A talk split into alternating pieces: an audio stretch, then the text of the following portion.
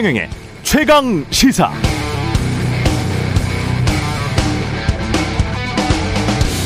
네, 공정성이라는 개념은 모호합니다. 검찰 수사가 공정했느냐? 과거에는 이만큼이나 수사했는데 지금은 요만큼밖에 수사하지 않는다. 이 당은 이렇게 적극 수사하고 저 당은 보호해 주는 것 같다. 그런 느낌이 들 때가 있죠. 언론의 공정성도 비슷하게 논쟁적입니다. 누가 보기에는 적절하게 비판했다고 보지만 다른 사람이 보기에는 대충 봐줬다.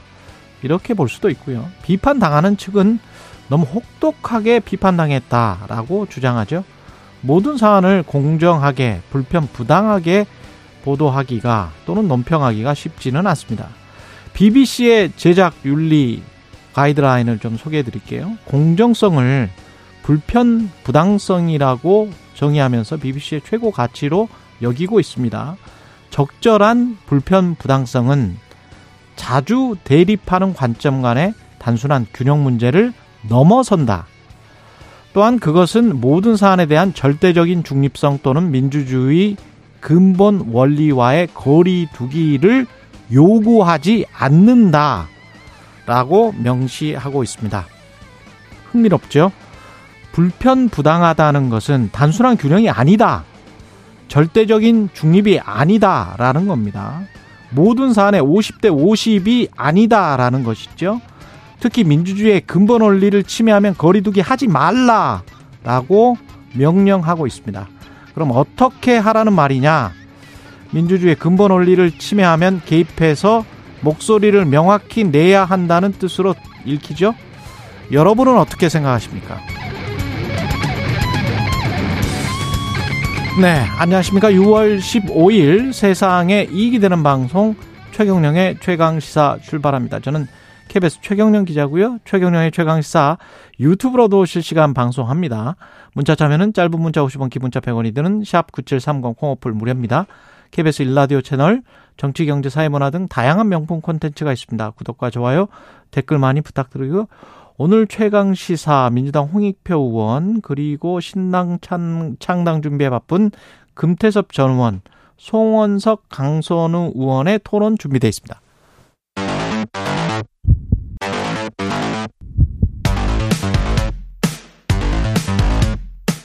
오늘 아침 가장 뜨거운 뉴스 뉴스 unboxing 자, 뉴스 unboxing 시작하겠습니다. 민동기 기자, 김민아 평론가 나와 있습니다. 안녕하십니까? 안녕하세요. 예, 미 연준이 금리를 일단 동결했습니다. 네, 지난해 3월부터 10회 연속 인상을 했었는데요. 이번에 5, 5에서 5.25% 구간 이걸 동결을 했습니다.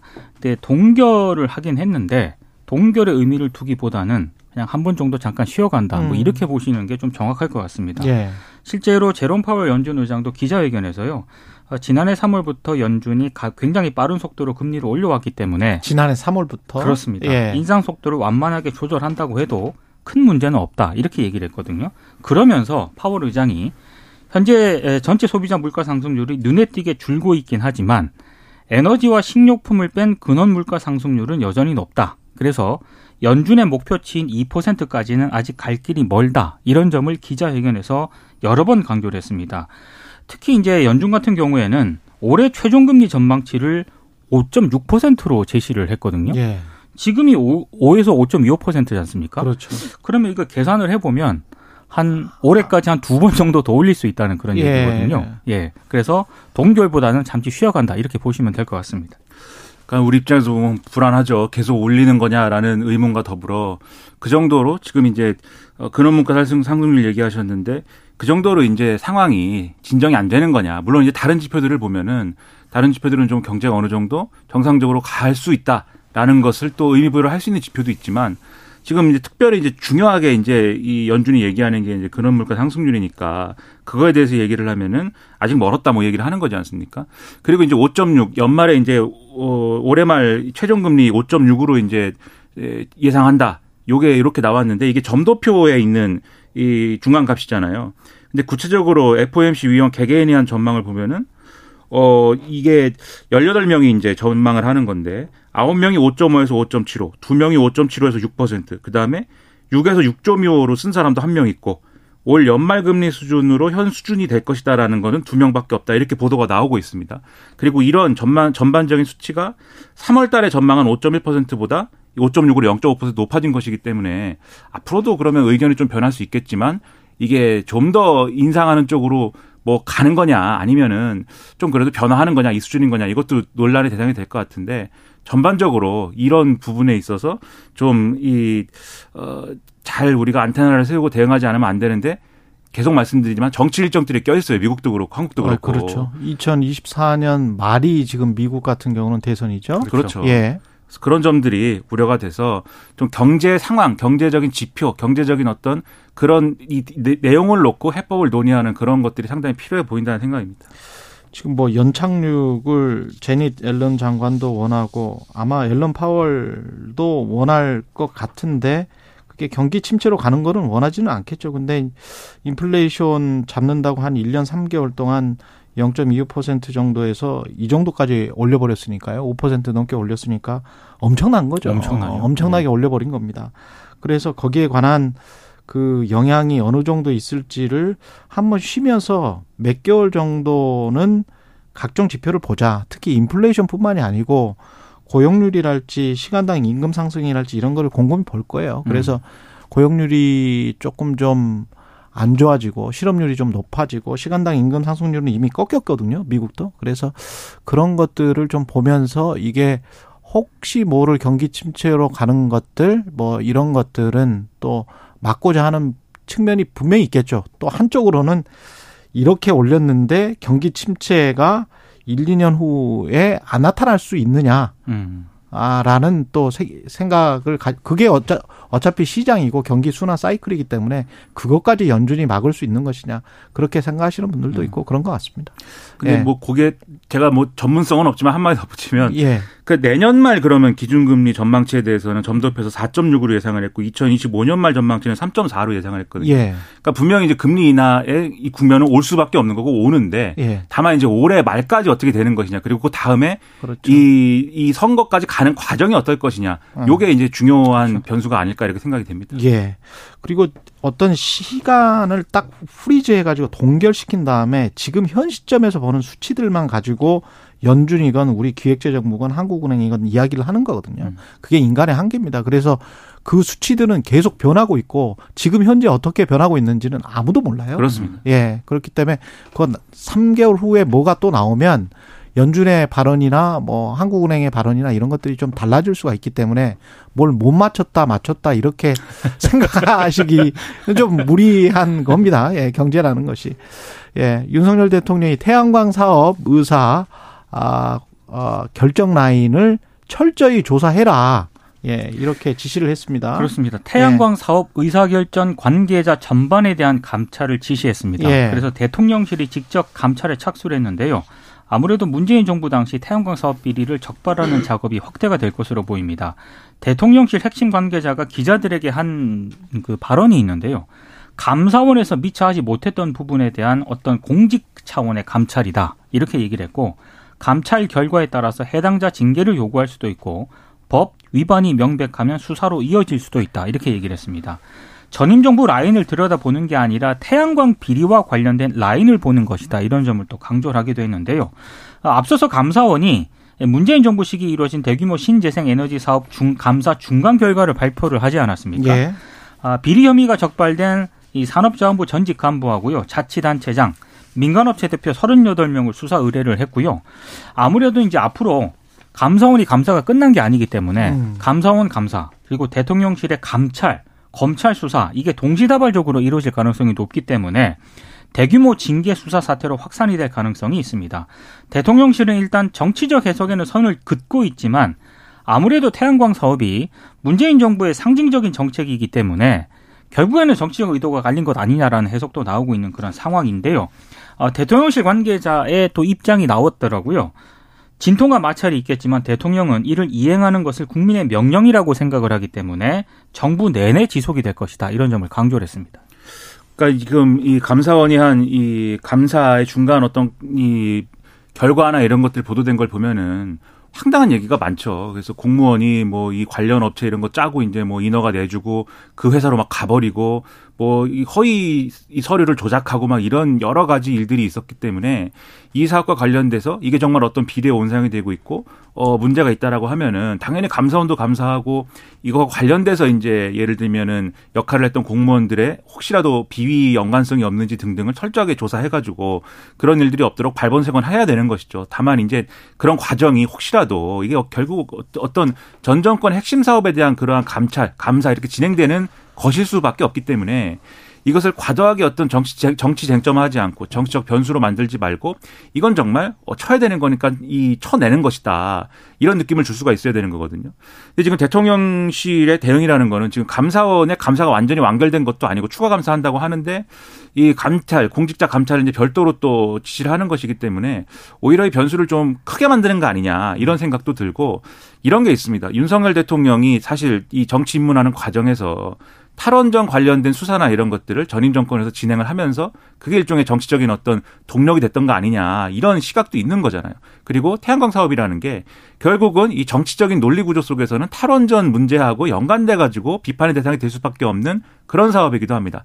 그럴수록 제가 만약에 뭐 대통령실에 있거나 핵심 참모거나 그러면 그럴수록 여기에 대한 목소리는 이건 당연히 이제 감사든 수사든 감찰이든 쭉 진행을 정말 발본색원하는 방향으로 가지만 메시지는 좀 뭐랄까요? 톤을 낮춰서 수위를 낮춰서 있는 듯 없는 듯 할 것 같은데 이렇게 막 이제 시끄럽게 이제 뭐 이렇게 하는 내용으로 나오면 당연히 감사하는 과정에서 전임 정권 관련자들이나 이런 사람들이 나올 수도 있는 거잖아요. 그건 지금 예단할 수 없는 것이지만 그럴 경우에 또 이게 뭐 정치적인 맥락까지 덧붙여져 가지고 혼란스러워질 수 있어서 앞으로 그런 국면이 좀 염려가 되고 우려된다 이런 생각입니다.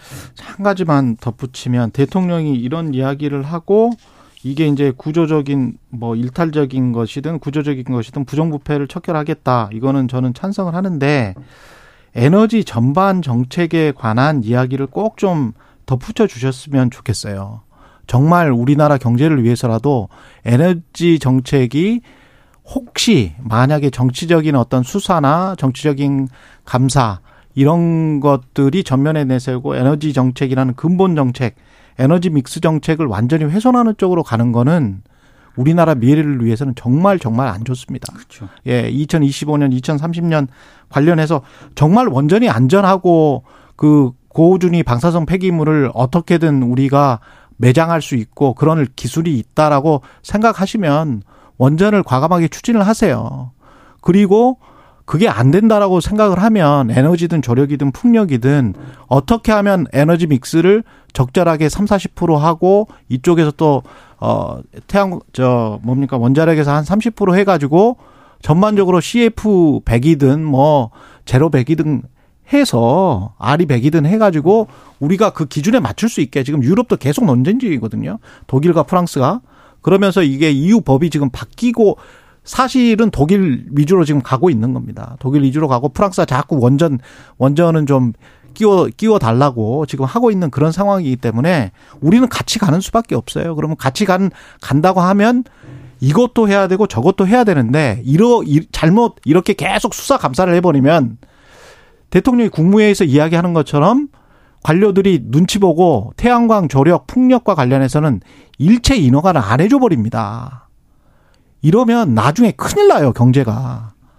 정말 걱정돼서 제가 드리는 말씀인데 에너지는 근간이기 때문에 이 이러면은 완전히 나중에는 우리가 중국에게도 뒤처질 수 있거든요. 진짜 이런 그러니까 탄소 중립과 관련해서 이렇게 에너지 관련 보도가 이제 감찰, 수사, 검찰 수사 이렇게 가버리면 언론 보도도 그쪽에 가게 그렇죠. 되는 거죠. 에너지 정책에 관한 거는 음. 없어요. 나오는 보도들도 없고 뭘 하겠다는 건지 모르겠어요. 그러니까 그 에너지 믹스와 관련해서 명확하게 좀 제시를 해주고 이거는 해야 되니까 그거는 계속 정상적인 것들은 해라. 부정부패 없이 그렇게 한마디라도 좀 추가를 해주시면 좋지 않을까. 정말 한국 경제가 걱정돼서 말씀드리는 겁니다. 정부와 야당이 대정부 질문서 관련해서 어 대정부 질문하면서 어 이동관 지시 문건이라는 이걸 가지고 이제 충, 충돌을 했습니다. 어제 고민정 민주당 의원이 국회 대정부 질문에서요. 이동관 대통령실 대외 협력 특보가 이명박 정부 시절 홍보 수석으로 재직을 하면서 언론 탄압을 지휘한 증거라면서 문건을 공개를 했습니다. 2010년 국정원이 작성했다고 고민정 의원이 밝혔는데 이 문건을 보면은요. 2010년 6.2 지방선거를 앞두고 공정보도 분위기 조성을 위한 개도 활동 강화가 필요하다. 방송사 선거기획단에 좌편향 기자들이 침투해 있다. 과열 혼탁 선거가 우려되므로 경영진에 대한 주의 환기 및 실효성 있는 제재 방안 강구로 건전 보도를 유도해야 한다. 이런 내용이 적혀 있습니다. 좀 더 구체적으로 방송사 경영진과 협조를 해서 좌편향 제작진 배제 그리고 자체 모니터링 강화 뭐 이런 내용도 있고요. 건전 매체 및 보수 단체들과 협조, 방송사의 좌편향 선거보도 견제 활동 강화 및 자생적 선거보도 감시단체 조직화 이런 것들을 방안으로 제시를 했습니다. 특히 MBC 같은 경우에는 좌편향 인물 포진으로 왜곡 편파 보도가 우려된다 이런 내용도 적혀 있는데 이 문건은 2010년 1월 당시 청와대 홍보수석실이 요청을 해서 문건이 작성이 된 것으로 보이는데요. 배포처가 민정수석, 홍보수석, 기획관리 비서관으로 되어 있습니다. 이 문건은 박성재 전 MBC 사장이 국정원을 상대로 정보 공개 청구를 해서 받은 것으로 지금 확인이 됐는데 고민정 의원이 어제 이 문건을 요청한 사람도 보고받은 사람도 바로, 바로 이동관이다. 음. 그래서 어, 지금 굉장히 지금 방통위원장으로 지금 거론이 되고 있는데 적절치 않다 이런 점을 강조를 했고요. 당시 이제 이 특보는 이명박 정부 홍보수석을 맡고 있었습니다. 뭐 대부분의 언론과 보도는 뭐 누구 뭐 돈 받고 뭐 하는 하지 않는 이상 건전합니다. 네, 건전한 건데 건전하다는 건전보도 뭐 이런 것도 1980년대 영어인데요 전두환 때 건전가요 뭐 이런 게. 건전가요라는 네. 게 있었고 가요를 통제를 했죠 검열을 하고 건전가요 아 대한민국 아니면은 뭐 네, 쉽지 뭐 않았던 시절이 있습니다. 다들 건전한 사람들이고 네. 네. 불건전한 사람. 아니 근데 뭐. 건전과 불건전을 나라나 국민 세금 받는 그 국가의 공무원들이 정무직이건 뭐건 간에 이거는 건전, 이거는 불건전하면서 본인들이 어떻게 남들의 양심이나 생각을 규정해 가지고 건전 불건전을 또는 우편향 좌편향을 어, 정의할 수가 있죠. 그건 무지막지한 전체주의적인 사고 방식인데 이걸 국정원이 작성했다는 게 네. 문제의 심각성이 있습니다. 그러니까 그 부분인데 그러니까 국정원은 원래 옛날에도 그래 그랬던 곳이라 뭐 이게 뭐 대부분 대부분 80년대는 아주 뭐 예. 대부분 언론과 보도가 건전함에도 불구하고 특별히 건전한 보도, 건전한 언론을 강조한다는 것은 무엇이겠느냐 누구에게 그렇죠 누구에게 이익이 되는 그렇죠. 예. 그리고 이전 이제 이명박 정권에서 국정원이 이제 공영방송 또는 이제 방송사 내부에까지 뭐 이렇게 어 나름대로 손을 뻗쳐가지고 무슨 일을 했느냐 등등의 어떤 그런 얘기들 하면 뭐 시간이 모자랄 정도죠 그것은 그래서 그런 예가 또 있기도 하고 그다음에 여기 보면은 뭐 자생적 선거보도 감시단체를 조직화한다 뭐 이런 거 써 있는데 선거보도 감시단체가 조직화가 되면 그게 자생적인가요? 그것도 아닌 거고. 그러니까 말이 안 되는 얘기를 이렇게 잔뜩 써서 이거를 진지하게 논의하면서 이 언론 보도를 언론 네. 보도를 이렇게 평가하고 뭐 이랬다는 게 믿어지십니까? 그런데 했다는 거고 그렇게 했던 어 이거 이 이 문건을 뭐 지시를 한 것으로 추정되고 또 보고를 받은 것으로 추정되는 이동관 당시 홍보수석이 지금 대통령실에 이제 대외협력 특보인 거고 차기 아주 유력한 방통위원장 후보로 거론되고 있다. 음. 이 사실을 우리가 과연 어떻게 받아들여야 되겠느냐. 이 의문은 당연히 있을 수밖에 없는 거거든요. 다만 총리가 한덕수 총리가 답변하기 곤란했나 봐요. 48시간 전에 이거를 질문지를 줘야 내가 답변 준비를 하는데 국회법에 그렇게 돼 있는데 안 주고 갑자기 질문하면 내가 답변할 수가 없다라면서 화를 냈는데 그럼 다음번에는 48시간 전에 분명히 이것을 드리고 무슨 답변을 하는가 좀 지켜보고 싶은 마음이 있습니다. 그래서 말도 안 되는 일이어서 좀 뭐 별로 할 말도 없고 이걸 뭐라고 얘기해야 될지도 모르겠습니다. 예. 그리고 방송통신위원회는 KBS 수신료 분리 징수를 위한 시행령 개정 작업에 착수했습니다. 그러니까 방통위 사무처가 어제 위원회에 보고 안건으로 방송법 시행령 일부 개정령 안을 냈고요. 이걸 접수를 했습니다. 해당 보고 안건 접수 여부를 넣고 3, 3명의 이제 상임위원이 표결을 했는데 예. 2대 1로 가결이 됐습니다. 정부 여당 측 위원인 김효재 위원장 직무대행하고요. 이상인 위원은 찬성을 했고 야당 측 위원인 김현 의원은 반대를 했는데 김현 의원 같은 김현 위원 같은 경우는 방통위 사무처가 졸속 보고를 한 것이다 이렇게 비판을 했습니다. 왜냐하면 지난 8일 방통위에 대통령실의 권고가 전달이 됐잖아요. 근데 6일 만에 시행령안을 보고하는데 이런 예가 있느냐? 그래서 충분한 수기나 검토 없이 보고 안건으로 접수하는 것은 졸속이다 이렇게 비판을 했습니다. 표결 끝에 이제 이게 접수가 안건으로 접수가 됐는데요. 어, 이후 절차는 이렇습니다. 방통위가 이달 중에 시행령 시행령 개정안을 입법 예고를 합니다. 관계 부처와 협의를 하고 의견 수렴 등의 절차를 밟을 예정인데 이후 방통위 의결, 법제처 심사, 뭐 차관회의, 국무회의 심의 의결까지 되면 대통령 재가를 거쳐서 3개월 내로 개정이 완료가 되거든요. 예.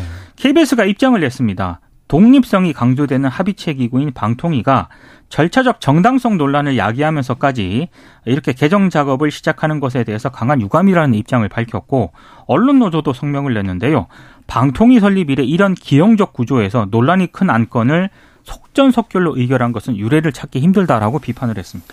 그러니까 저는 뭐 늘 말씀드렸듯이 뭐 분리징수도 필요하면 할 수 있고 그 방식에 대해서는 여러 가지 의견 수렴과 이 아주 그 세밀한 어떤 정책 검토를 거쳐가지고 방법을 만들어낼 수 있다고 보는데 보는데 근데 이 논의 과정이라는 게 지금 KBS 의견도 받아들여지지 않는 것이고 뭐 이 KBS하고 논의하는 과정도 없는 거고 방통위도 원래는 뭐 다섯 명이서 하는데 이 야당 추천 몰라요 국회 추천 방통위원은 임명도 안 하고 음. 방송통신위원장은 뭐 저기 뭐 면직됐죠. 면직돼 버리고 완전히 무슨 분쟁 지역화 됐는데 세 명이서 그래서 논의해서 결정해야 될 것을 어 한 명은 밖으로 나가 버려서 두 명이서 시행령 고치는 걸 의결하고 공영방송이 어떻게 될지를 좌지우지할 수 있는 요 수신료 징수 방안에 대해서 이 근거가 되는 시행령을 없애버 뭐 이 바꿔버린다라고 하는 것에 어떤 절차적인 정당성이 부여될 수 있겠습니까? 그래서 저는 분리징수가 안 된다 뭐 이런 얘기가 아니라 그 방법에 대해서 이 필요하다면은 이 폭넓은 논의를 해야 되는 거지 않습니까? 그냥 인터넷 여론조사 이런 게 아니라 이른바 공론조사라고 하는 방식이 있지 않습니까? 이 의미가 뭐고 수준의 의미가 뭐고 지금까지 불합리한 어떤 징수 방식이 있었다라면 그거 어떻게 개선해야 되고 그리고 공영방송이 해야 될 의무라는 것은 뭐고 그걸 위해서 얼만큼의 어떤 방식의 재원이 필요한 것이냐 이런 걸 통으로 논의를 많은 사람들하고 같이 하는 게 필요한 건데 막 이렇게 속전속결 그냥 피- 이게 반드시 답정너로 밀어붙이는 게 부작용이 크지 않을까라는 좀 걱정이 많이 있습니다. 뉴스 unboxing 민동기 기자 김민아 평론가였습니다. 고맙습니다. 고맙습니다. KBS 라디오 최경영의 최강시사 듣고 계신 지금 시각이 7시 42분입니다. 오늘 하루 이슈의 중심. 당신의 아침을 책임지는 직격 인터뷰. 여러분은 지금 KBS 일라디오 최경영의 최강 시사와 함께하고 계십니다. 네, 한중 외교 신경전이 계속되는 가운데 민주당 민생경제특위 의원들이 중국을 방문했습니다. 일각에서는 우리의 목소리도 나오고 있는데 관련해서 더불어민주당 홍익표 의원 전화 연결돼 있습니다. 안녕하세요. 네, 안녕하세요. 예, 오랜만에 뵙습니다. 지금 베이징이신가요? 예, 그렇습니다. 예, 그 지금 방문하신 게 언제죠? 어, 그 12일 날 지금 들어왔고요. 예. 오늘 이제 출국할 예정입니다. 그렇군요. 어, 원래 일정이 정해져 있었던 건가요? 예, 일정은 뭐, 한 두 달 전부터 협의해서 예. 한, 한 2, 3주 전에 이 일정이 확정이 돼 있었습니다. 방문의 목적이 뭐 뭔가요? 어, 잘 아시는 것처럼 이제 그 중국이 end 코로나, 소위 코로나를 끝내고 나서 예, 그 reopening이 시작된다 이런 얘기가 많이 있었지 않습니까? 그랬죠. 그, 그 이후에 여러 가지 그 중국의 조치에 따라서 우리 기업들 입장에서 근데 마- 굉장히 어려움을 많이 겪었어요. 한국 기업들이. 예, 그 한, 특히 한국 그 미중 관계가 격화되면서 어, 그 과중에 한국 기업들이 반, 뭐, 대기업들은 이제 뭐, 반도, 한, 삼성을 비롯해서 반도체 문제가 제일 그 어려움을 겪었고, 어, 또 최근 한중 관계가 좀 불편해지면서 과거 사드 때와 같이 우리 기업들이 좀, 어, 그 어려움을 겪는 거 아니냐 이런 불안감들이 현지 투자 기업들 입장으로서 광범위하게 확산되고 있었고 예, 또잘 아시는 것처럼 어, 지난해 5월 달부터 우리나라가 중국으로부터 계속 무역 적자를 보고 있습니다. 음, 아, 여러 요인이 있겠지만 과거 지난 10년간 우리나라 무역 흑자의 90%가 중국으로부터 발생을 했는데 아, 이제는 중국과 관계가 무역 적자로 바뀌면서 우리나라가 지금 계속 무역 어, 적자가 늘어나고 있습니다. 이런 여러 가지 한중 관계 속에서 생각한 일어나는 어, 경제적 어려움에 대해서 우리 기업들이 한 번 그, 좀 와서 중국하고 좀 대화를 했으면 좋겠다 이런 얘기들이 여론이 높았고요. 네, 어, 저 같은 경우는 이제 문화체육관광위원장이라 어, 단체 관광 문제가 그 어. 중국이 우리나라 60여 개국 정도를 지금 단체 관광을 있는데 허용 했는데, 예, 우리나라 예, 우리나라를 제외하고 있습니다. 리스트에서. 예. 그래서 그런 문제들에 대해서도 집중적으로 논의를 하기 위해서 왔습니다. 중국 분위기는 어떻게 느끼셨어요? 중국의 누구를 만나셨어요, 혹시? 어, 중국 굉장히 다양한 기관을 만났습니다. 예. 저희들이요. 어, 저희들이 이제 12일 날, 어, 오자마자 저녁 때 좀 늦게 왔는데, 예. 어, 우리나라 이제 한국 기업, 그, 기업인들부터 만났어요. 주로 이제 여기에 그 조금 주요 기업들, 어, 그, 삼, 한국이, 중국의 삼성을 비롯해서 뭐 여러 그 대한항공 뭐, 그 다음에 그 한미약품 등 그 기업 담당에서 한그 여덟 분 정도 만났고요. 음. 그리고 우리나라 국회격인 전인대 외사위원회 그, 저, 과거에 우리 그, 저 통상교섭본부장을 했던 한중 FTA 했던 분하고, 그 다음에 우리나라 코트와에 해당하는 중국 국제무역 촉진회, 그리고 중국 외교부, 그 다음에 그, 이 민간 부분에 있어서는 이제 차월학회하고, 어, 상부역, 상부 재단 만났고, 그 다음에 싱크탱크를 여러 군데 만났습니다. 예. 어, 우리나라의 KDI에 해당하는 어, 발전연구센터, 그 다음에 청와대, 청와대 전략안전연구센터. 오늘 이제 그 가기 전에 오전에 만나는 게 중, 우리나라 그 외교안보, 그, 그 국립외교원에 그 비슷하다고 볼 수 있는 그 국제문제연구원 이렇게 만날 예정입니다. 중국 만났습니다. 중국 쪽에서는 뭐라고 하던가요? 핵심이 뭐 한중 관계를 더 그러니까 지금보다 훨씬 좋게 할 뭐 어떤 의지가 있는 겁니까? 아니면은 뭔가 한미일 이쪽으로 가는 거에 관한 불만을 이야기를 지금 하고 있는 겁니까? 거기에서도? 음, 예, 중국 쪽에서도 걱정, 그 걱정을 많이 하고 있어요. 예. 한중 관계에 대해서. 본인들도 한중 관계가 더 나빠져서 안 된다 이런 생각은 확고하게 갖고 있습니다. 어, 우리 한중이란, 한, 한국과 중국이라는 게 이웃한다라고 소위 얘기해서 우리가 이사 갈 수 없잖아요. 예. 국가라는 게 인접돼 있기 때문에.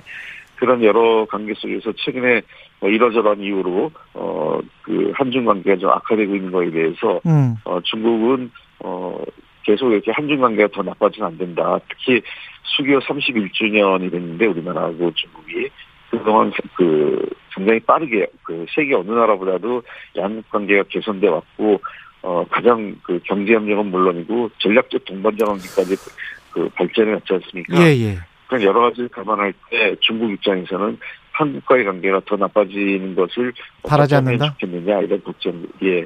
근데 어, 나빠지지 않게 좀 했으면 좋겠다 이런 얘기를 했습니다. 그 싱하이밍 중국 대사의 발언은 그쪽에서는 어떻게 받아들이고 있습니까?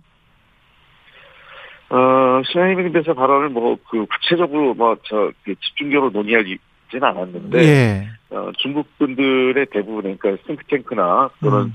주요 관계자들의 말, 말에 보면 이런 얘기죠. 어, 뭐, 마치 이제, 그 중국에 배팅하지 않고 미국에 배팅한 건 잘못했다 이렇게 얘기하는 게 아니라, 음. 어, 중국의 입장은, 어, 한미동맹 자체는 오래전부터 한국이 한미동맹 관계 인정을 하고 있는 거죠. 그걸 부인하지는 않습니다.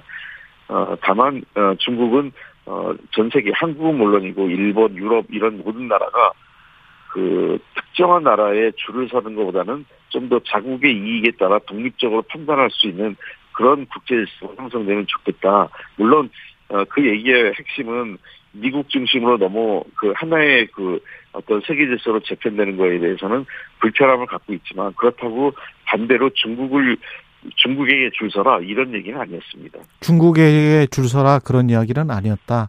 근데 그 예, 예. 국민의힘 같은 경우에 이제 싱하이밍 대사가 아 그 발언이 있고 난 다음에 이제 이 일이 알려졌잖아요.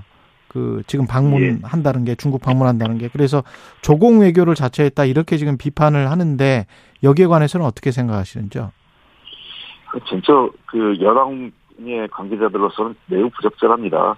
아, 윤상현 의원이 그 그나마 제일 아, 합리적인 판단을 하고 계신데 음. 아무리 나라가 어렵고 여러 가지 정쟁이 좋다고 해서 외교 문제를 정쟁으로 쓰는 건 바람직하지 않죠. 예. 저희들도 이거를 뭐 세게 정쟁에 활용하려고 생각을 했으면 어, 이런저런 공개를 하고 내용들을 그 알렸을 텐데 그런 게 아니었거든요. 저희 핵심은 어, 실질적인 내용을 듣고 그다음에 중국 관계자들에게 어, 우리의 입장, 한국 국민들이 갖고 있는 생각과 우려를 음.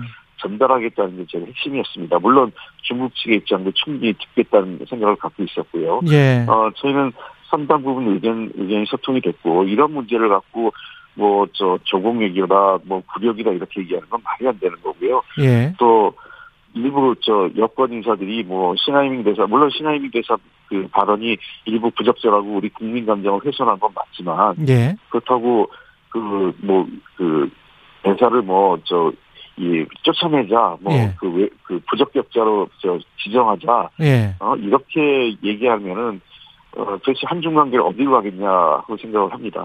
여, 음. 그 야당 여당이나 정부가 여당은 그러면 어, 한중 관계를 국제 단절까지 생각하는지 모르겠어요. 근데 이재명 대표가 싱하이밍 대사에게 이용당했다. 그리고 뭐 15분 동안 이야기할 때 그런 어떤 상황이랄지 이때 제대로 대처를 못했다. 이런 지적에 관해서는 어떻게 보세요?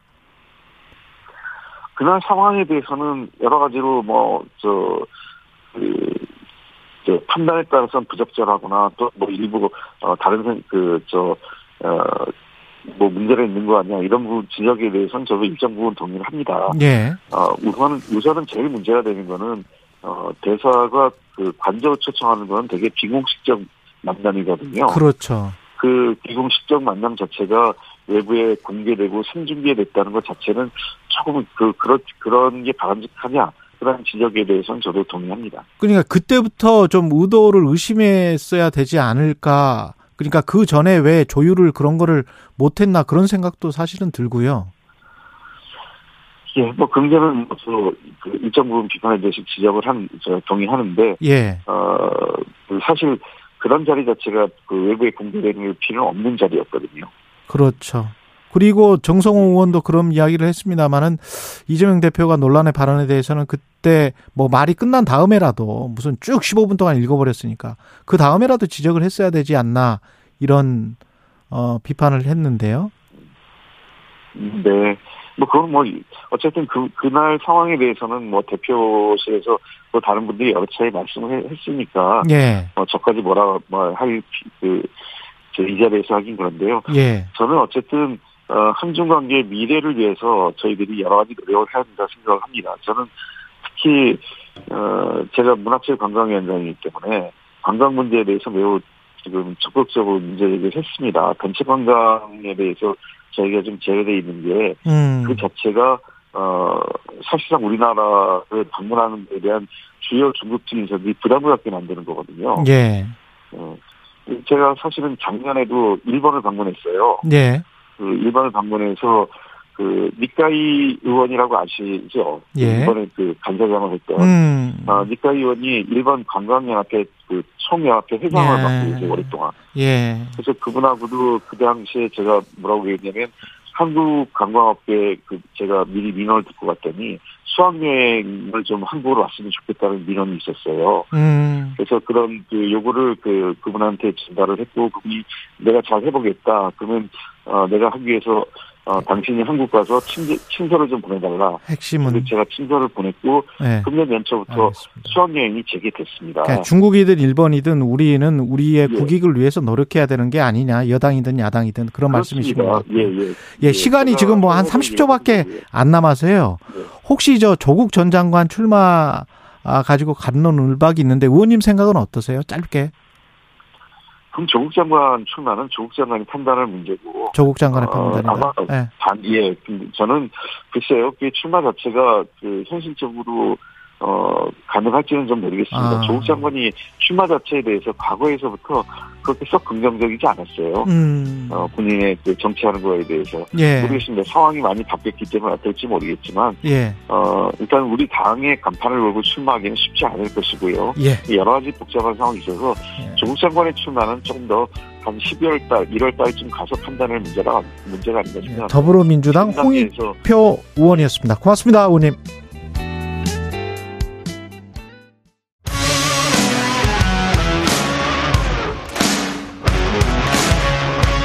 오늘 하루 이슈의 중심 최경영의 최강 시사.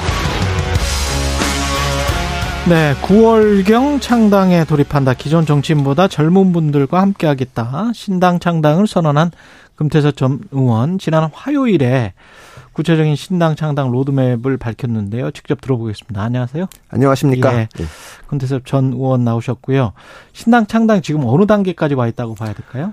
예, 이제 저희가 다양한 분들을 만나서 의견을 모으고 있고요. 그리고 두 번의 토론회를 거쳐서 어떤 방향으로 갈 건지 일단 말씀을 드린 상황이고요. 예. 다만 이제 보다 좀 넓게 저희 뜻도 알리고 해야 되기 때문에 이번 달 말이나 다음 달 초서부터는 어, 지역을 다니면서 지역에 계신 분들 만나고 음. 그분들의 의견도 반영하고 예. 이럴 생각입니다. 그러면은 창당은 언제 하게 되나요? 창당이라는 것이 원래 이제 창당 준비위원회를 만들어서 발기인 대회를 하고 예. 그 다음에 이제 창, 그러면은 법적으로 6개월 내에 창당을 하게 돼 있습니다. 아. 저희는 9월 달 경에 창당을 시작을 돌입을 해서 예. 연말까지 작업을 마치고 예. 내년에는 4월에 총선이 있으니까요. 그러니까요. 그래야 유권자들 입장에서도 새로운 당이 무엇을 하려는 당인지 아. 이런 걸 알 수가 있기 때문에 예. 선거 앞두고 급조하거나 그러지는 않을 생각입니다. 9월에 시작해서 연말에 뭐 창당을 하겠다. 예, 지금 정당법에 의하면 다섯 개 이상 시도에서 이제 지역당을 창당해야 됩니다. 예. 뭐 서울, 부산, 광주 이런 식으로 그거를 예. 할- 하는데 시간이 걸리니까 음. 9월 달에는 그 절차에 돌입하면서 이제 언제 언제 어떤 절차를 거쳐서 하겠다 이렇게 시작을 하는 거죠. 수도권 중심으로 30석 이거는 여전히 목표세요? 이제 정 현역 정치인들이나 예. 또 정치 평론하시는 분들은 신당에 대해서 아유 이게 되겠냐 과거에 성공한 적도 없고 뭐 지역? 기반이나 예, 예. 이저 대선 주자가 있어야 되는 거 아니냐 이런 말씀을 하시는데 음.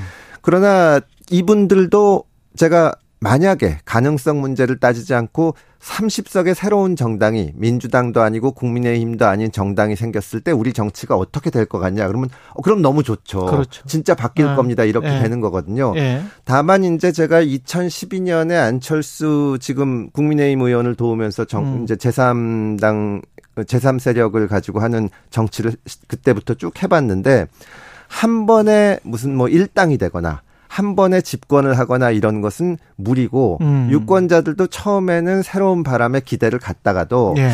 아이 사람들한테 처음부터 다 맡기는 것은 불안하지 않나. 예. 아무리 미워도 민주당이나 국민의힘이나 50년 이상 된 정당들이고 음. 뭐 이런 생각들을 하거든요. 예. 저희는 정말로 30석을 주시면 국회의원 300석 중에 10%의 새로운 세력한테 기회가 주어지면 바꿀 수 있다. 그런 의미에서 30석을 얘기한 거고 음.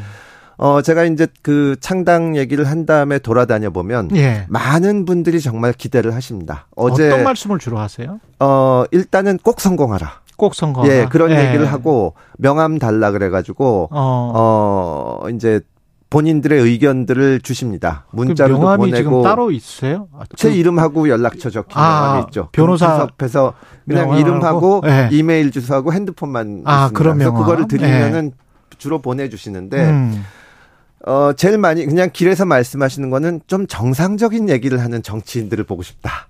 도대체 이게 이해가 안 가는 상식에 안 맞는 얘기를 하지 말고 네. 좀 정상적인 얘기를 하는 정치인들을 보고 싶다는 말씀들을 하시고요.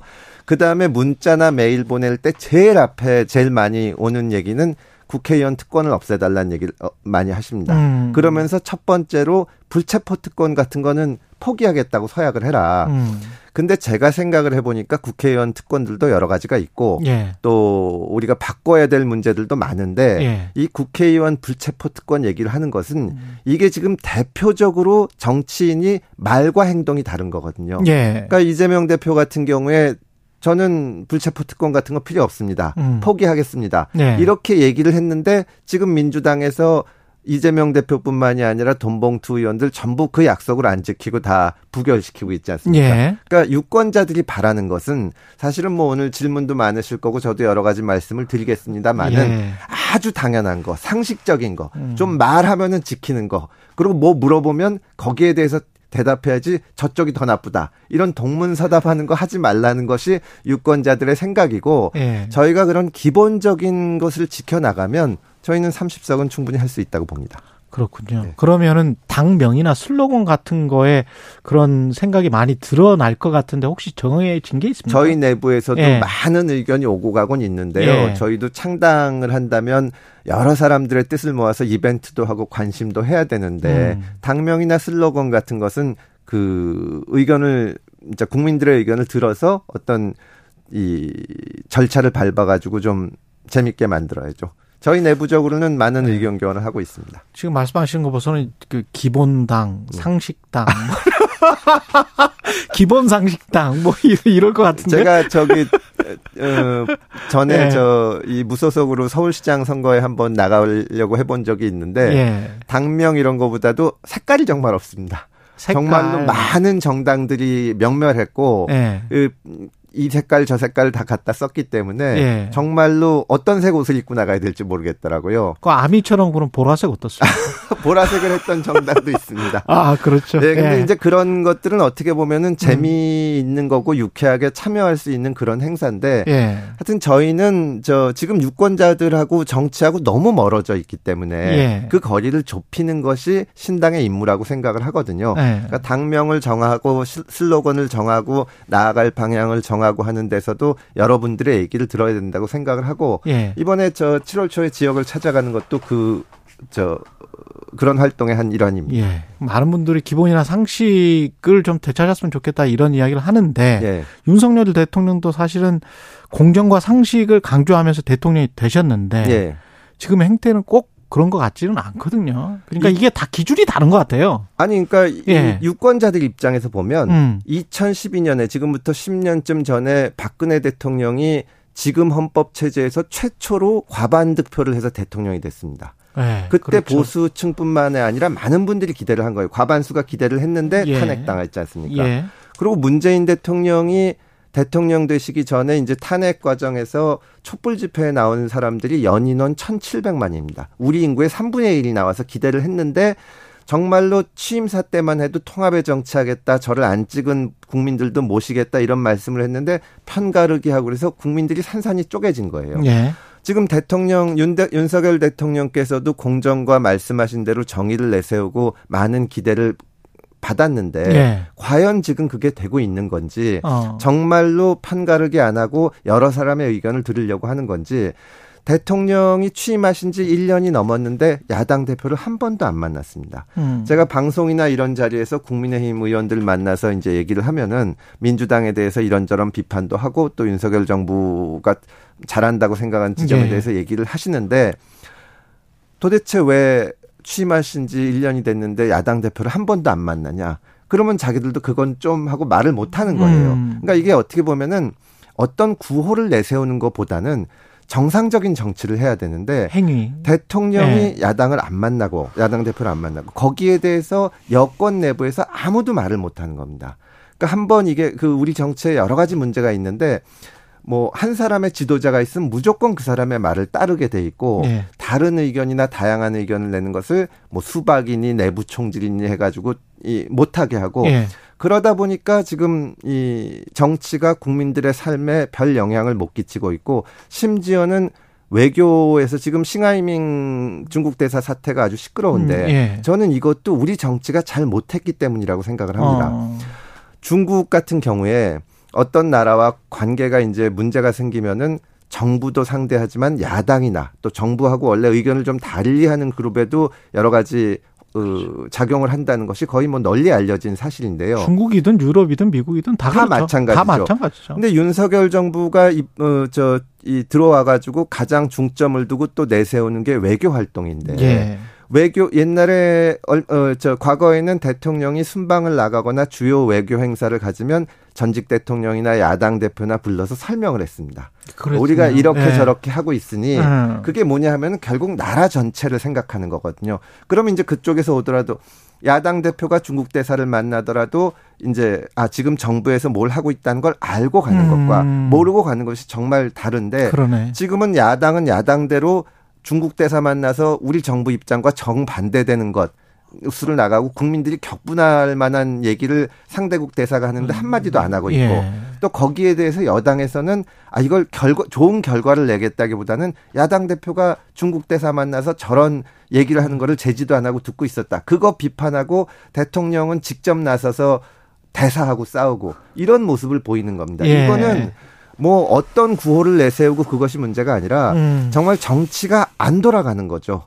그러니까 예 그렇습니다. 예. 아까 그 말을 못 한다라고 말씀을 하셨는데 예. 여당이든 야당이든 결국은 외부에서 이렇게 보기에는 제가 보기에는 예. 공천 때문에 그런 것 같거든요. 다음 어떤- 공천. 예, 예, 예. 결국은 뭐 다음 자리 때문에 그런 것 같은데 예.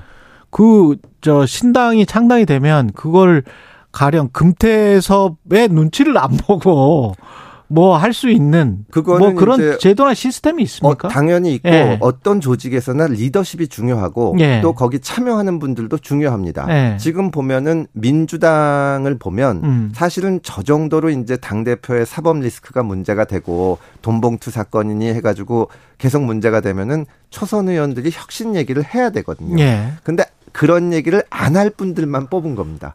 지금 말하자면 자당 전당대회에서 의원들끼리 돈봉투를 돌렸다는 거는 정말 저도 정치를 했지만 진짜 충격적인 일인데 음. 그 다음 날 대표적인 청치, 청년 정치인이라고 할 수 있는 분이 방송에 나와서 아니 50만 원씩 돌리는 게 뭐가 문제냐 이런 얘기를 하는 거예요. 음. 그러니까 이거는 리더십도 문제고 리더한테 할 말을 해야 되는 사람들도 문제인 겁니다. 예. 국민의힘은 더 말할 것도 없고요. 예. 이게 공 왜냐 그러니까 공천 과정에서 예. 또 집권 여당인 경우에는 인사 과정에서 누가 보더라도 그 그때 당시에 이제 리더와 다른 의견을 갖거나 쓴소리를 할 만한 사람들을 적극적으로 이 말하자면 등용도 하고 써야 됩니다. 지금 그게 없거든요. 예. 그리고 이제 이 양쪽 다 강성 지지층이 있어서 지도부와 다른 얘기를 하면은 엄청나게 거의 폭력적인 이 반응들을 보이는데 예. 거기에 대해서 지금 지도부들이 계속 했던 게 민주당 같은 경우는 문재인 대통령 양념 발언했죠. 또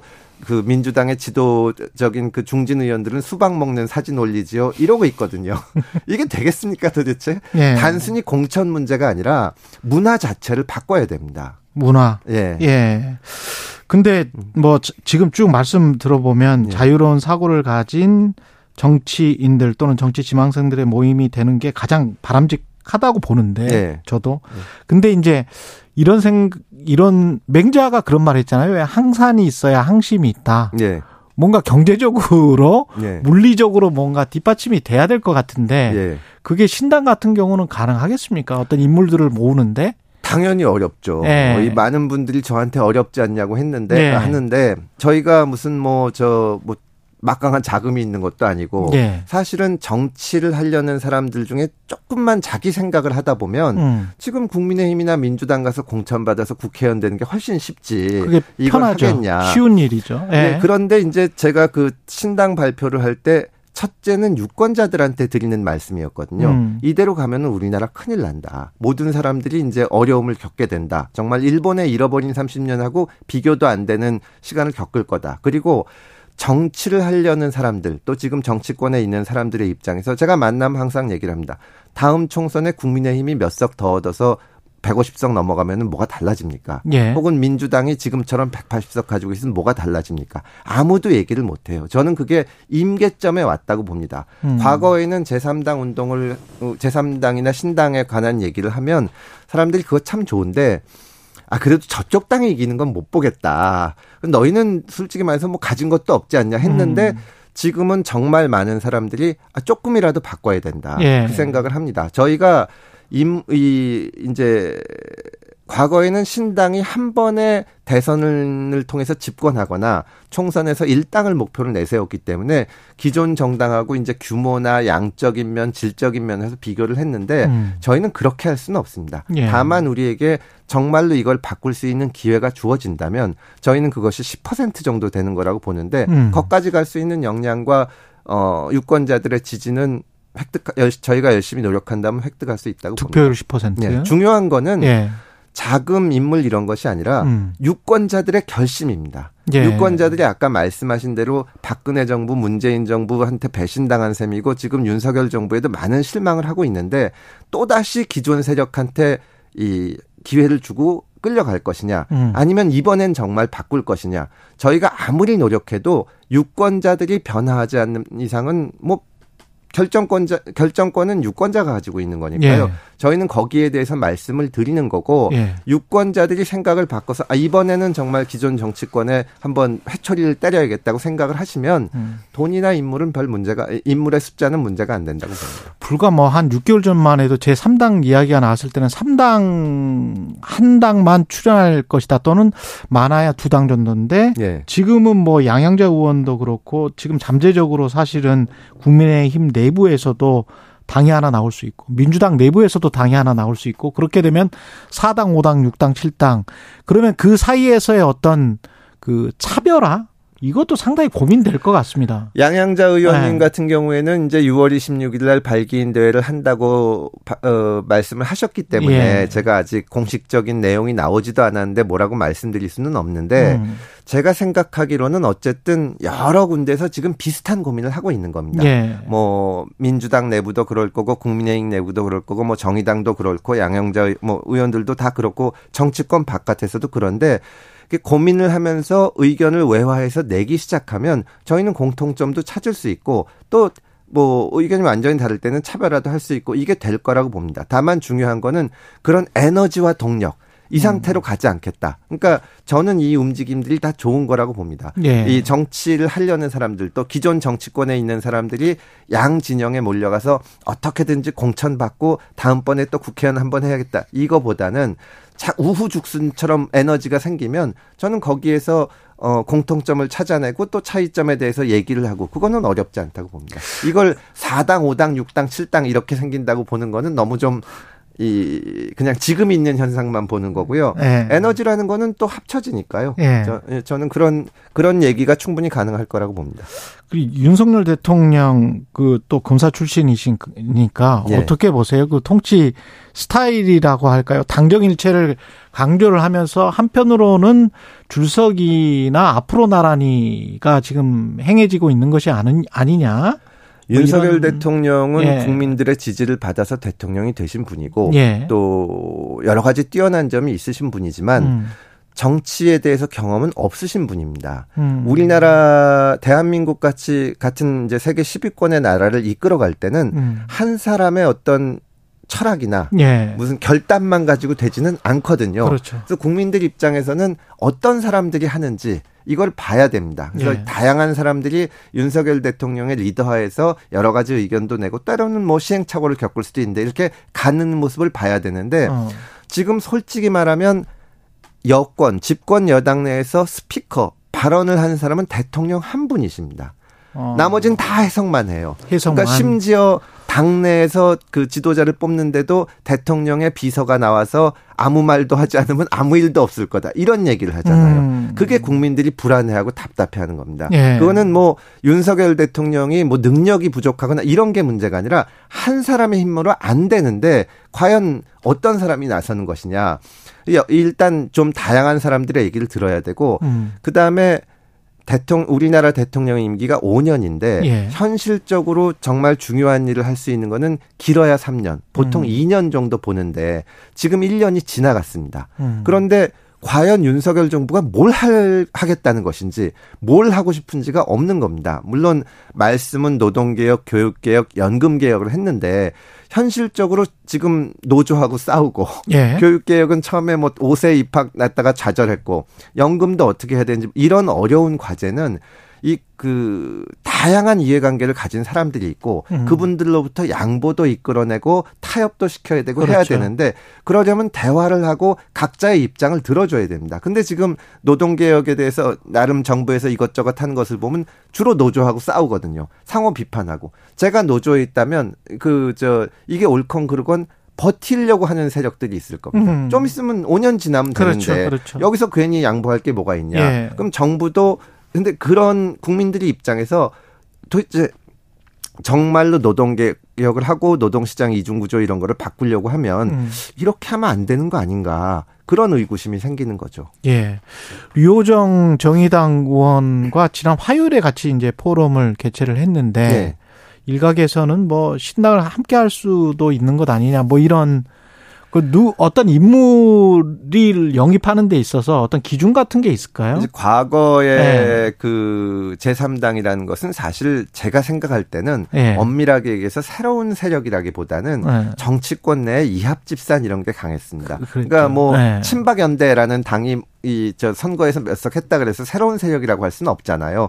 근데 이제 그런 일들이 반복되다 보니까 정치권 주변에서 신당이라 그러면은 기존 세력 내에서 이합 집산 또 음. 현역 정치인 누가 오냐 예. 이런 얘기를 하는데 저는 그건 중요하지 않다고 보고요. 아, 그건 내년 중요하지 않다. 총선까지 10개월 정도 있는데 지금 정말 중요한 건 내용이라고 봅니다. 음. 근데 유호정 의원을 비롯해서 그 정의당의 정치인들도 제가 함부로 말씀드리기는 조심스럽지만 과거 정의당에서 있었던 여러 가지 활동들에 대해서 성찰을 하면서 새로운 방향을 모색하고 있는 걸로 알고 있습니다. 음. 그럼 만나서 얘기도 하고 이런 행사도 해보고 하면서 고민하고 그러면서 이제 대화를 나누는 거지 지금 유호정 의원이랑 같이 행사를 했다 그래서 무슨 같이 신당을 하고 지금 그런 것은 아닙니다. 저희는 기존 정치권에도 계속 얘기를 좀 하자. 예. 그리고 이제 저 현실적으로 또 국회에서 행사를 하려면 어 현역 의원이 이 주최를 해줘야 됩니다. 음. 근데 국민의힘 의원들이나 이 민주당 의원들이나 정의당 의원들도 현역 의원들이 굉장히 무서워해요. 예. 사실은 우리 정치에 문제가 많다는 거는 뭐 누구나 다 아는 얘기고 음. 그러면 이제 새로운 세력을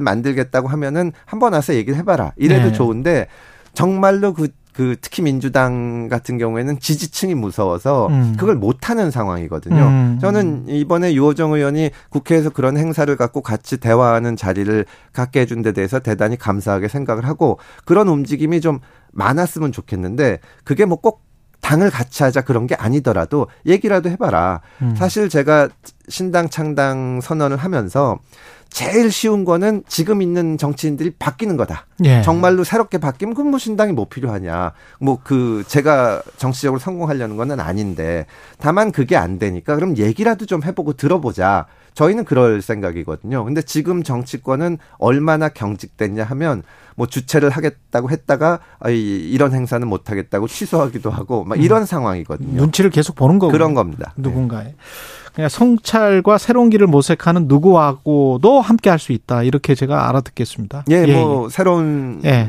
생각들을 해야죠. 예. 예. 신당 창당을 준비 중인 금태섭 전 의원이었습니다. 고맙습니다. 감사합니다. 예. 최경영의 최강 시사는 여러분과 함께합니다. 짧은 문자 50원, 긴 문자 100원이 드는 샵 9730. 어플 콩과 유튜브는 무료로 참여하실 수 있습니다.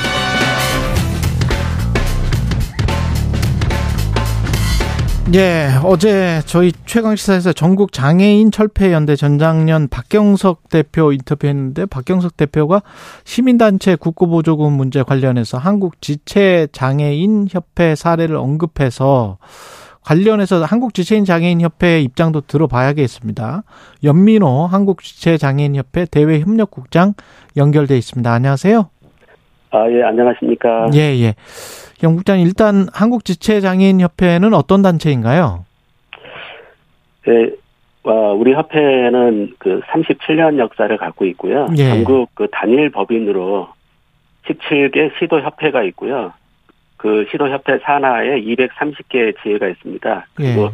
큰 지회 같은 경우에는 이제 읍면동 단위로 분회 활동도 활발하게 이루어지고 있는 그런 단체입니다. 회원 수는 회원 수는 약 한 47만 명 정도 47만 됩니다. 네네. 한해 국고보조금을 3천억 받고 있다라고 박경석 대표가 이야기했는데 이거는 팩트는 맞습니까?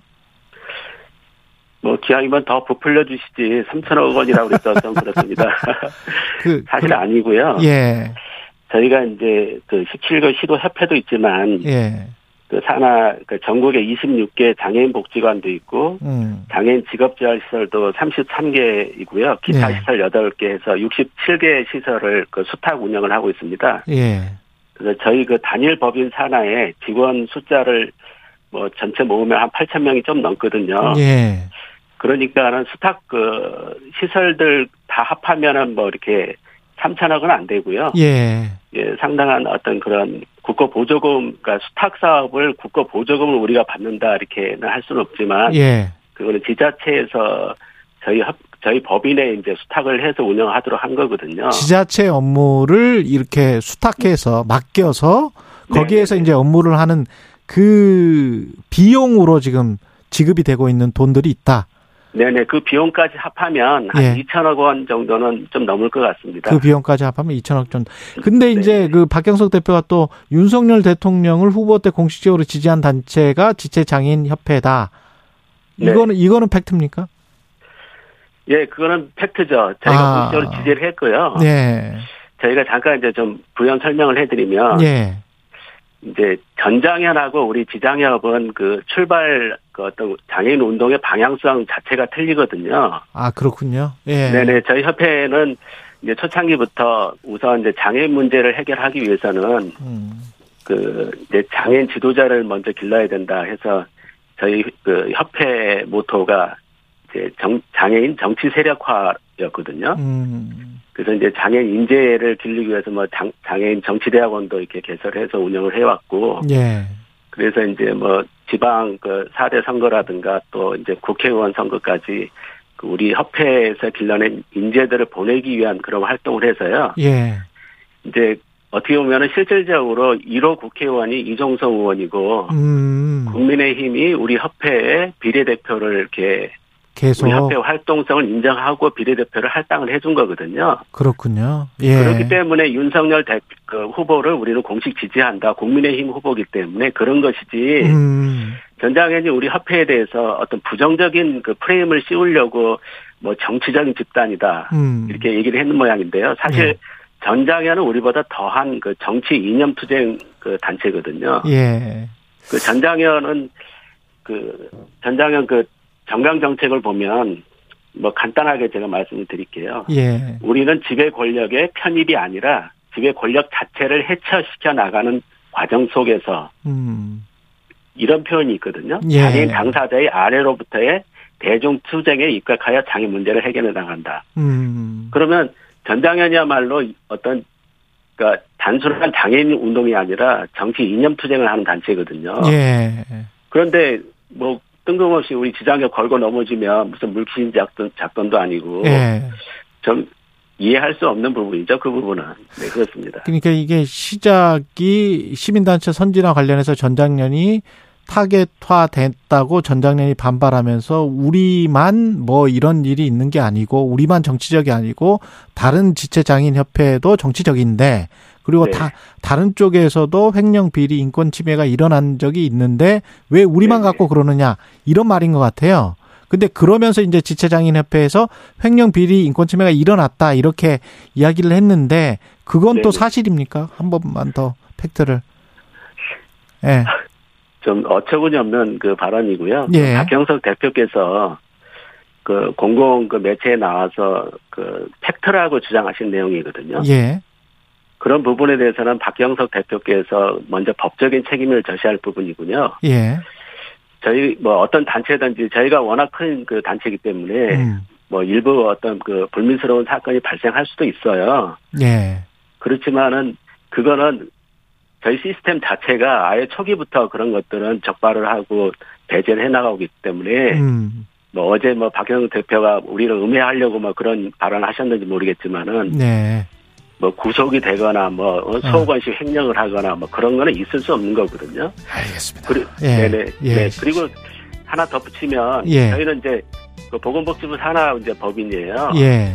그럼 국고보조금이라는 게 그게 해마다 철저하게 뭐 한 3일씩 감사를 받고요. 음.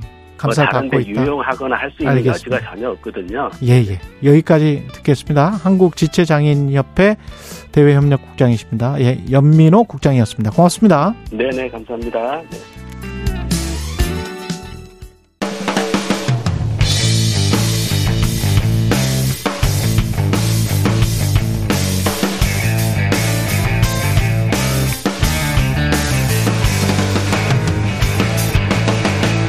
최경영의 최강 시사.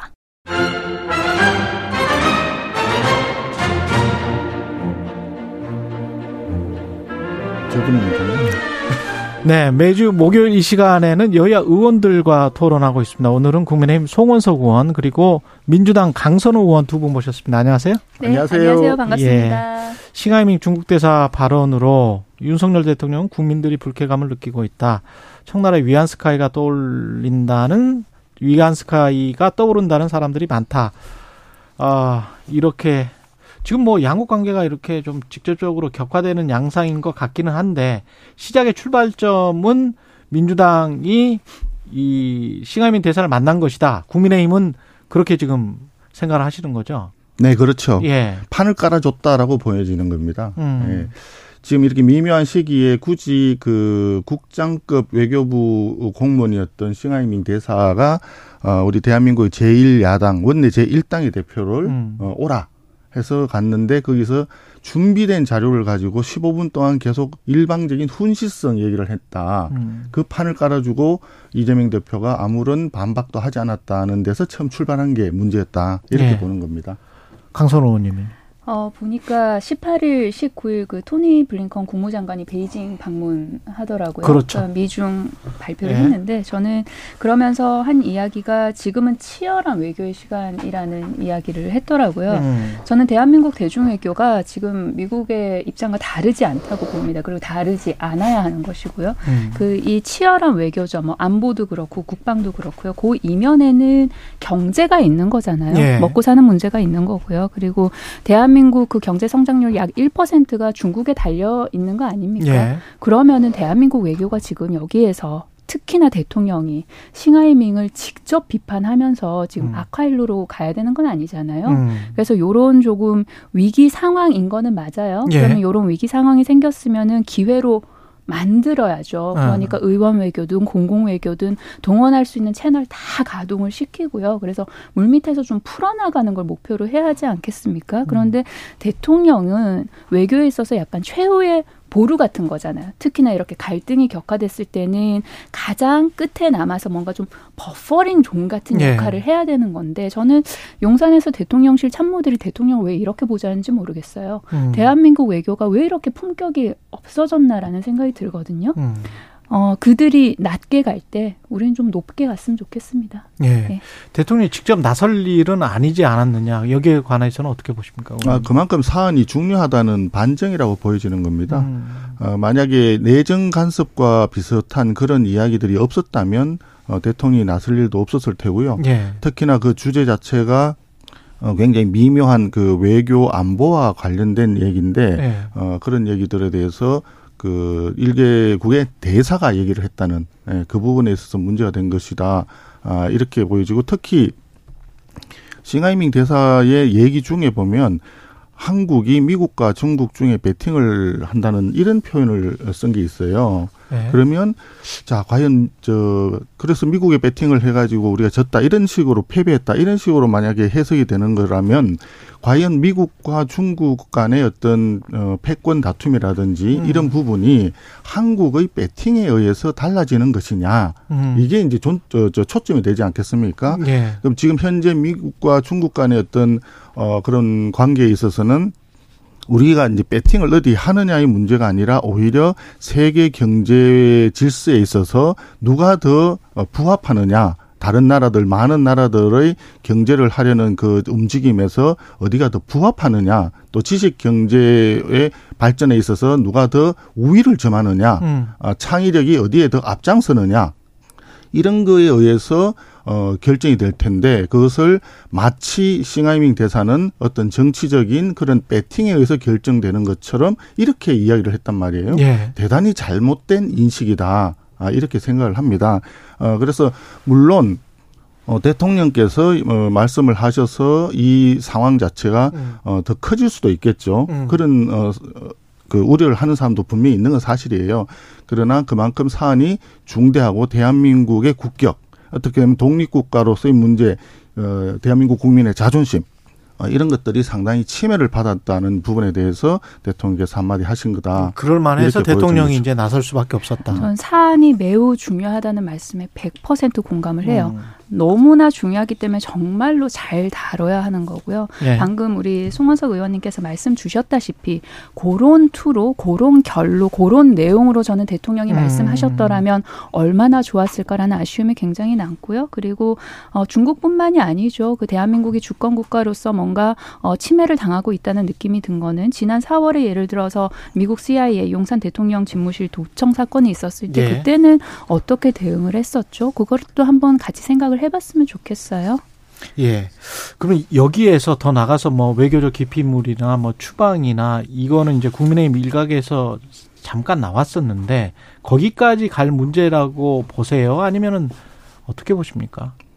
지금 오늘도 예. 어, 이 싱하이밍 대사 어, 발언 가지고 이렇게 계속 많은 시간을 할애를 예. 하고 있는데 예. 어, 이것을 자꾸 이렇게 가져가는 것이 과연 어, 전체적으로 도움이 될 거냐의 도움. 판단이겠죠. 여기서 이제 멈추는 예, 그러니까 게 나. 이제 예. 어, 대사를 지금 뭐 베르조나 농가랐다는 식으로 해가지고 예. 뭐 한다든지 예. 하는 게 어, 전체적으로 이 문제를 해결하고 좀 더 나은 미래의 한중 관계를 만들어 나가는데 도움이 될 거냐 음. 이 판단을 아마 어, 정부에서도 하고 있지 않을까 예. 어, 이렇게 생각을 합니다. 예. 그러니까 처음에 예를 들어서 그쪽까지는 갈 필요는 없을 것. 아, 너무 과다하게 예. 그 하는 것도 저렇게 도움은 안 될 겁니다. 예. 처음에 그 이재명 대표가 그 자리에 있으면서 어, 우리 외교에 대한 부분에 대해서 음. 어, 한마디라도 뭐가 있었다 그러면 이 상황이 이렇게까지 오지 않았을 거예요. 예. 이재명 대표가 그 전에 어, 우리 그 중국 어선들이 우리 해역 내 불법적 왔을 때 어. 그때는 그런 얘기를 했거든요. 불법 영의 침범이다. 이런 거는 격침해야 된다. 음. 할 말은 한다. 이런 이야기를 그 과거에 한 적이 있습니다. 예, 예. 그 작년 2월 달이었을 예. 거예요. 어, 근데 할 말은 한다라고 했었는데 사실 이번에는 어, 15분간 훈시 비슷하게 듣고 가만히 있었다는 거. 음. 어, 그렇기 때문에 이제 문제가 된 거 아니겠습니까? 거기에서 예. 정말 할 말 한다는 것을 액션으로 보여줬더라면 음. 자, 외교에 관한 부분에 대해서는 또는 내정 간섭에 해당되는 이런 훈계성 어, 발언에 대해서는 좀 자제해 줬으면 좋겠다. 했으면 모든 문제가 다 클리어 됐었겠죠. 문제가 음. 어, 이렇게 커지지도 않았을 겁니다. 그래서 그런 점에서 좀 어, 다소 아쉬움이 남는다. 이렇게 예. 보입니다. 강선호 발언 듣고 그다음에 민주당 이야기하고 이동관 특보 관련된 이야기하고 뭐 총선 이야기도 잠깐 하고 끝내겠습니다. 예. 더 이상 강대강으로 가는 게 누구에게도 도움이 되지 않아요. 네. 그래서 물밑 대화를 통해서 해결할 수 있는 방안 모색해야 할 것이고요. 예. 그리고 특히나 지금 일본의 후쿠시마 오염수 문제가 중요하지 않습니까? 그러면 해양 투기 문제 관련해서는 한중이 공동으로 대응할 부분도 굉장히 많거든요. 예. 그 경제적인 이 그러니까 최대 흑자국이었는데 지금 최대 적자국으로 가- 가고 있잖아요. 이거 되돌려야 되는 거고요. 그리고 여러 가지 국제 정세, 후쿠시마 오염 등등에 관련해서도 함께 대응을 해야 돼요. 그리고 우리 지금 2030 부산 엑스포 유치 앞두고 있잖아요. 그렇죠. 근데 모든 국가들이 한 표란 말이에요. 예. 그러니까 아프리카 등등의 모든 국가들이 한 표인데 그런 국가들에 있어서 중국이 미치는 힘이 굉장히 커요. 예. 그거 생각하면은 지금 대한민국 대중외교 매끄럽게 풀어 나가지 않으면 음. 2030 부산 엑스포 유치에 있어서도 굉장히 큰 타격 받게 됩니다. 예. 여기까지 하겠습니다. 일단 민주당 새 혁신위원장은 오늘 발표합니까? 오늘 또 목요일이어가지고 최고위원회가 없네요. 아, 예. 금요일 어, 언제 해요? 아, 제가 어느 때문에. 누구보다 예. 좀 빨리 좀 발표됐으면 바라는 사람 중에 하나예요. 그 예. 기자분들 전화 오시는 한 9월 정도가 혁신위원장. 언제 발표하냐는 질문이거든요. 어, 언론에서 어, 자의타의로 압축을 시켜주신 것 같아요. 예. 그 김은경 교수, 김태일 전 총장, 그다음에 정근식 교수 요렇게 조금 세 세, 분? 분으로 예. 압축이 된것 같고, 아 저는 지난 수요일에 발표되지 않을까 기대했었거든요. 음. 그런데 막판에 조금 더 논의가 이어지는 것 같고, 어쨌든 최대한 빨리 네. 좀 발표가 됐으면 하는 기대입니다. 송원님 민주당의 혁신이 방향은 어떻게 가야 된다고 보십니까? 아, 이 민주당이 혁신되려고 네. 하면 당연히 저 당대표의 그, 저, 리스크부터 해소돼야 되겠죠. 당 대표가 나가면 혁신되는 것이다. 그 당대표 나가라고 얘기하는 것은 굉장히 위험한 발언이 되기 때문에 그런 이야기를 하면 안 되겠죠. 예, 그건 예. 아니고, 예. 어, 지금 현재 볼 때 사실상 그 우리 저 민주당의 당헌 당규도 나와 있지 않습니까? 음. 기소가 되면은 다 당직에서 다 물러났, 당무 정지. 예, 당무 정지가 예. 있었잖아요. 근데 그것을 지키지 않았던 문제 때문에 지금 나온 것이고 또 혁신을 한다고 한다면 기본적으로 혁신이라고 하는 거는 현재 있는 기존의 지도부 체제 여기에 대해서 쓴소리를 해야 되고 뭔가 바꿔야 되지 않습니까? 음. 그러면 혁신은 당연히 기존의 당 지도부하고 어, 발언에 있어서 대척점에 설 수밖에 없는 구조적인 한계가 있잖아요. 그렇죠. 그런데 이재명 대표는 자기하고 가장 가까운 사람을 혁신위원장으로 하려고 하다 보니까 당 내부에 네. 좀 그런 그 논란이 발생하게 된 거 아닌가 예. 아, 이렇게 생각이 됩니다. 지금도 지금 현재도 비슷하지 않나요? 지금 뭐 어, 새로 이제 저, 저 언론에서 두 분으로 압축을 어, 해줬다 그러는데 세 하여튼 분. 예. 예, 그 민주당도 내부 혁신을 잘 하시고 예. 또 그에 못지않게 우리 여당인 국, 그 국민의힘도 좀 잘 정비가 되어서 예. 내년 총선에서는 어떤 그 좀 선의의 경쟁으로 해가지고 국민들 민생을 좀 더 발전시킬 수 있고 경제가 좀 더 좋아질 수 있는 방향으로 음. 건전한 토론으로서 총선이 이루어지면 좋겠다 하는 그런 바람을 가지고 있습니다. 결국은 친 이재명 개가 되는 게 아니야. 개라는 게 있는지는 모르겠습니다. 하여간 그, 그 어떤 그 어떤 성향 뭐 이게 되는 게 아니냐 이런 이제 의구심이신 것 같아요. 그 네. 이재명 대표와 가까운 분이 혁신위원장이 될 것이다, 되, 어, 앉히려고 한다는 말씀은 저는 좀 동감하기가 어렵고요. 어렵고. 예, 어. 예, 예. 어, 저는 결국은 이게 총선 승리로 가는 컨텐츠를 얼마나 채우느냐. 그게 혁신이라는 생각이 들거든요. 음. 그래서 컨텐츠가 혁신이라는 생각이 들어서 여기서 컨텐츠라 함은 국민들께서 중요하게 생각하는 그 모든 아젠다가 되겠죠. 예를 예. 들면 저출생도 들어갈 수 있겠고요. 그리고 기후 변화 환경 문제, 그리고 정치 개혁 문제, 그런 거에 있어서 정말로 국민 눈높이에서 봤을 때, 야, 민주당 대안정당으로 찍어줄 만 한데, 음. 어, 다음번 대선에서는 민주당 후보 지지할 만 한데, 예. 그 정도까지 컨텐츠를 얼마나 잘 셀링할 수 있는 혁신위원장일까가 저는 아마도 그 혁신위원장 임명에 있어서 가장 중요한 기준이지 않나, 중요한 기준이 돼야 되지 않나 생각합니다. 정치 혁신과 관련해서 아까 금태섭 전 의원이 그런 거를 지적하던데 가령 뭐 체포동의안 같은 경우도 이제 계속 부결되고 있는데 민주당이 이재명 당대표 같은 경우에 과거에는 이런 저 불체포 특권이랄지 이런 거를 좀 어, 없애야 된다. 네, 이렇게 이제. 예. 이야기를 했다가 이제 지금 상황이 이렇게 되니까 이제 이렇게 그 계속 부결이 됐단 말이죠. 그러면 국민들이 봤을 때 어, 앞뒤가 같은 것, 언행이 일치하는 것 이런 것들이 혁신이다라고 보지 않을까요? 그런 거에 관한 어떤 강제적인 문구를 넣는달지 이런 거는 어떻게 생각하세요? 포함해서 그러니까 예. 혁신위가 논의할 수 있는 의제들을 닫아놓지 않았어요. 예. 그러니까 혁신위원장에게 아마도 논의할 수 있는 의제라든지 범위라든지 그런 게 다 위임이 될 거라고 저는 생각을 해요. 그러면은 예. 혁신위원장 그리고 혁신위원들이 모든 의제를 좀 포괄적으로 논의를 하는 그런 장이 있지 않을까 생각합니다. 음. 알겠습니다. 덧붙이실 말씀 없, 없으시고요? 아니 뭐 얘기하려고는 한정없이 많은데 알겠습니다.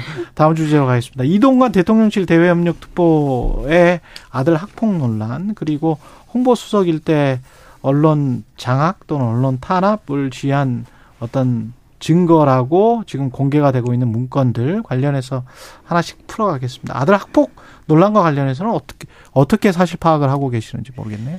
어, 민주당 강득구 의원이 교육위 위원이에요. 그래서 네. 거기에 보면은 이제 그 내용이나 아니면 수위가 굉장히 좀 심각한 걸로 보여요. 음. 그리고 피해자가 지금까지 파악된 건 네명인데 한 명 정도는 뭐 화해를 했다 그렇게 이야기를 하고 있죠. 그런데 이 학폭 관련해서 내용이나 수위도 문제지만 그 이후에 이루어졌던 조치에 있어서 음. 이동관 특보가 외압을 행사하지 않았냐 이게 조금 더 핵심적인 것 같거든요. 예.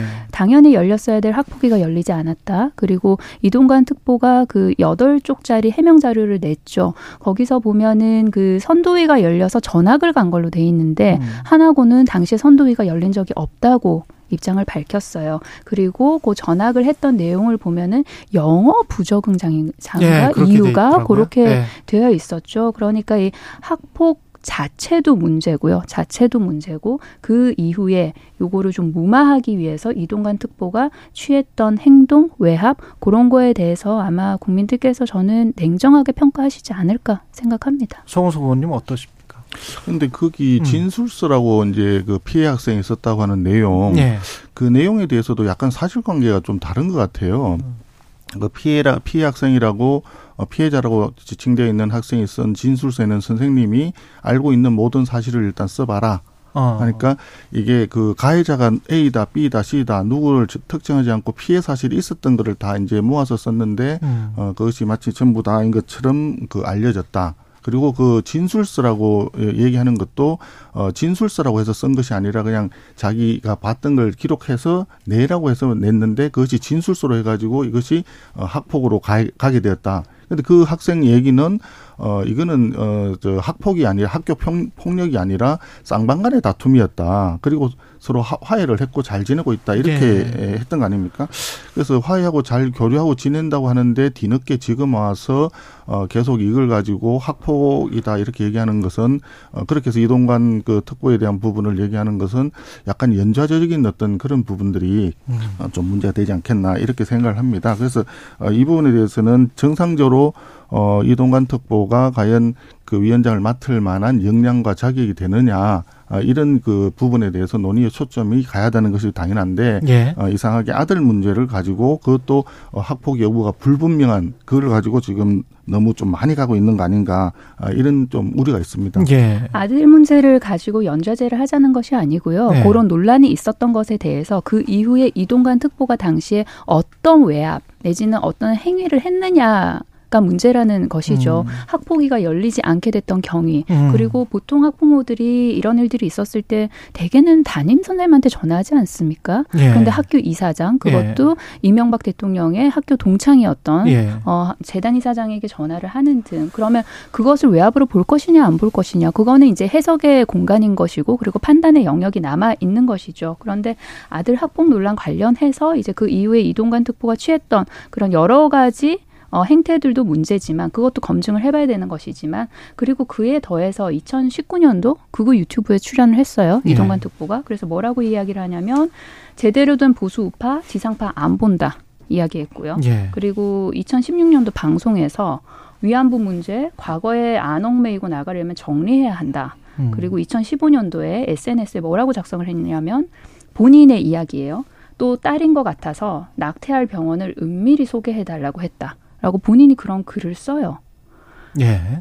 그러니까 이 MB 정부의 언론장악 기술자로 알려진 음. 이 이동관 특보가 이렇게 여러 가지 의혹이 있으니 음. 이거에 대해서 철저하게 검증을 하자는 거 아닙니까 지금? 예. 네. 그 관련해서 그 문건은 어떻게 지금 생각하시는지도 좀 궁금한데 홍보 수석이던 지난 2010년에 뭐 몇 가지 문건이 나왔습니다. MBC엔 좌편향 인물이 많아서 왜곡 보도가 우려된다. 건전 보도를 유도해야 한다. 이 문구하고 그다음에 YTN이나 MBN에서 어 외신을 이용해서 어떤 보도를 했는데 그게 문제 보도다. 조치 결과 10시 이후에는 비보도 시켰다. 이렇게 지금 돼 있는 문건들이 있더란 말이죠. 근데 이거는 본인이 이제 홍보 수석시 홍보 수석으로 근무할 때 홍보 수석실에서 만들어진 문건이라서 이, 이 이게 지금 자유민주주의 언론관이라고 보기는 매우 힘든데 어떻게 보세요? 아니 지금 언론 장악의 문제가 이상한 게 번져가고 있는데 조금 예. 전에 했던 얘기 학폭위부터 좀 얘기를 해볼게요. 예. 학폭위를 열지 않은 그 부분에 대해서 2015년도에 이미 그 서울시 교육청에서 어 하나고등학교 교감이던가요 그분을 업무방해죄로 에, 고발했던 걸로 기억을 합니다. 예. 근데 그, 어, 그 고발을 했지만 사실 2016년도에 무혐의로 처분이 끝났고 또 고등법원에서 2017년도에는 어, 판결 결과도 나왔거든요. 기각을 하면서 이제 종결이 된 걸로 어, 알고 있는데 만약에 이것이 문제가 있었다 그러면 지난 어, 문재인 정부 5년간 이것이 그냥 가만히 있었을 수가 없죠. 벌써 이미 어, 문제가 돼가지고 벌써 이, 이 부분이 어, 새로운 이슈가 되고 거기에서 뭐 또 어, 추가적인 처벌을 있을 수도 있고 이런 얘기를 했을 텐데 어, 그런 부분들은 다 지나간 거 아닌가 아, 이렇게 생각이 되고 예. 지금 이제 새롭게 드러나는 어, 또는 어, 이슈화되고 있는 예. 어, 이슈화되고 있는 그런 문건에 대해서는 아마도 그 문건이 어떻게 또 나왔는지 그 부분이 더 어, 아마 좀 문제가 될 소지도 있을 거예요. 어, 그래서 이 과연 내부 자료인가? 만약에 어, 대통령실에서 그런 있었던 부분이라면 다 어, 대통령실 문서가 이관이 됐을 텐데 기록관에 본인들이 사찰을 바- 받았다라고 해서 정보공개 청구를 요청해가지고 그러니까요. 피해자들이 받은 문건 중에서 나온 거 아니에요? 그 문, 예. 문서의 출처가 어떻게 됐는가 하는 부분부터 조금 논의가 더 있어야 되지 않을까 이렇게 생각을 합니다. 음. 그래서 어 이런 어 지금 현재 흘러가고 있는 내용 자체는 아마 어 지- 그동안에 언론에서 상당히 우리 국민의힘에서 봤을 때는 편파적인 이런 부분들이 많았다고 어 하는데 생각을 하는데 이 부분에 2010년에? 대한 예, 그 굉장히 많았죠. 많았는데 네. 이것이 어떤 의도를 가지고 한쪽으로 이렇게 몰고 가려고 하는 네. 그런 게 아닌가 아, 그런 우려를 하는 분들이 있습니다. 예. 그 문건 관련해서는 말씀 주셨다시피 그 당시 피해자가 정보 공개 청구를 해가지고 받은 문건이고요. 어, 여기에 어떤 뭐, 뭐 법적인 문제는 없어 보입니다. 그 음. 경위에 대해서 물어보셔서 말씀을 드린 거고요. 그리고 문재인 정부 5년 동안 그러면 이걸 가만히 뒀겠냐 하셨는데 이 모든 논란이 문제가 되는 이유는 이동관 특보가 지금 방송통신위원장이라는 그 고위 공직 을 하려고 해서 문제가 음. 되는 거 아닌가요? 그러니까 우리가 살면서 겪는 많은 일들 중에 이게 공직자가 아닐 때는 문제가 안 되다가 공직자가 되려고 하면은 문제가 되는 일들이 뭐 한두 개입니까? 그러니까 이거를 자연인, 문재인 정부 당시에 자연인 이동관 특보로 보는 거랑 방송통신위원장 독립성과 중립성이 굉장히 엄격하게 요구되는 그 자리에 가려는 그런 인사 중에 한 명으로 보는 거랑은 다른 거죠. 그래서 거기서 같은 잣대를 적용하면 안 될 것 같아요. 예. 그리고 그 정치 이야기에서 조금 벗어나서 왜냐하면 송 의원님이 지금 기재부 차관 출신이기도 하기 때문에 예결위 지금 간사시잖아요. 그렇죠. 그래서 네, 예. 추경 이야기 민주당은 지금 계속 추경 35조 정도는 해야 될 것 같다. 경기 활성화를 위해서 추경 부총리는 검토한 적이 없다. 건전 재정 이야기 계속 하고 있고요. 어떻게 보십니까? 경제 상황이랑 종합적으로 고려했을 때 어, 추경이 절대 필요하지 않습니까?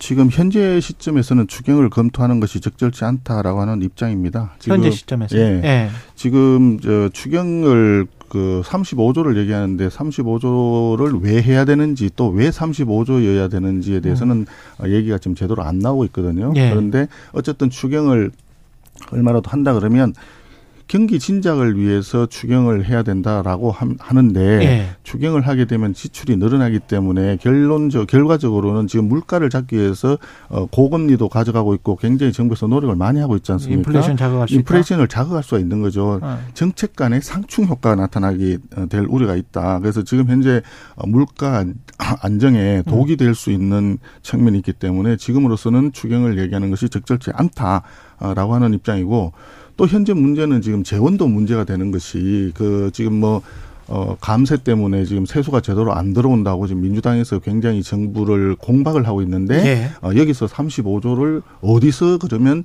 돈을 만들어서 쓴다는 이야기냐. 예. 없는 살림에 어, 35조를 쓰려면 결국은 빚을 더 내야 되는데 국채 발행? 예, 국채 발행밖에 방법이 없죠. 음. 그럼 국채 발행밖에 방법이 없는데 지난 문재인 정부 어, 5년 동안 무려 400조가 넘는 어, 국가 채무가 늘어났거든요. 그 이전 70년 동안 600조 정도 되던 국가 채무가 어, 400조가 늘어서 지금 1000조가 넘게 가고 있는 빚더미 천조국이 지금 돼 있는 상태지 않습니까? 어, 이런 측면에서 지금 현재 어, 추경을 하는 것은 좀 적절치도 않고 바람직하지도 않다. 아, 이런 생각을 가지고 있는 뭐 거죠. 35조 관련해서 내용이 전혀 없다고 해서 어, 제가 말씀을 좀 드릴게요. 예. 고금리 피해, 피해 회복 지원하기 위해서 음. 약 12조, 그리고 고물가 에너지 요금 부담 경감 위해서 한 11조, 그 다음에 주거 안정 위해서 7조, 그다음에 미래 성장 경기 회복의 마중물 역할할 재생에너지 디지털 에소스 인프라 투자, 전세 사기 피해자 지원까지 합쳐서 35조 정도라는 그 내용 말씀드리고요. 예, 그래서 저도 그 이야기는 구조- 들었는데 그냥 총괄적으로만 되어 있고요. 그래서 고금리 피해 12조 이런 식으로 되어 있는데 음. 그것은 어떻게 하겠다는 건지 내용을 생각해 보면 굉장히 위험할 수가 있거든요. 어떤 아니, 의미에서? 금리 금리라고 하는 것은 예. 시장 상황에 따라서 돈에 대한 수요 공급에 따라서 이제 올라갔다 내려갔다 하는 것이고 정책적으로 봤을 때 물가 안정을 위해서 하든지 인플레이션 잡기 위해서 뭔가 어, 금리 정책을 가져갈 때 나타나는 거거든요. 음. 근데 그것을 만약에 어 금리로 금리가 올라가는 그 부분에서 부담을 정부도 재정에서 만약에 그걸 국가에서 이제 부담을 한다 그러면 전체적으로 효과가 반감이 될 수가 있고 또 정책 간의 상충 효과가 있어도 또 나타날 수가 있어요. 그 금융시장 어, 원리 자체를 정부가 침해하는 결과가 될 수 있거든요. 음. 그래서 그런 점들 때문에 고민을 좀 더 해봐야 될 부분입니다. 그래서 예. 지금 현재로서는 어, 미국도 지금 이제 고금리를 얼마나 더 가져갈까 음. 인플레는 상당 부분 어느 정도 지금 잡혀가고 있는 상태라고 예. 판단이 되거든요. 우리나라도 지금 3.0인가 3.2인가까지 지금 어, 상, 어, 물가 상승이 조금 내려가고 예, 있는 상태거든요. 물론 한국은행에서 타겟으로 삼았던 거는 물가 상승률 2%, 2%까지이기 때문에 그거보다는 지금 더 다소 높아요. 예. 그러나 일, 일단 상승률 자체가 줄어들고 있기 때문에 이 음. 추세를 봐야 되니까 음. 현재는 물가를 보자. 예, 자극하기보다는 조금 더 기다려 봐야 된다. 아, 그리고 필요한 부분에 대해서는 정부의 다른 부분에 있는 재원을 활용을 하든지 해서 지금 문제가 되는 어려운 상황에 있는 분들한테는 좀 더 도움이 되도록 집행이 차질 없도록 가야 된다. 아, 요런 네. 입장인 거죠. 알겠습니다.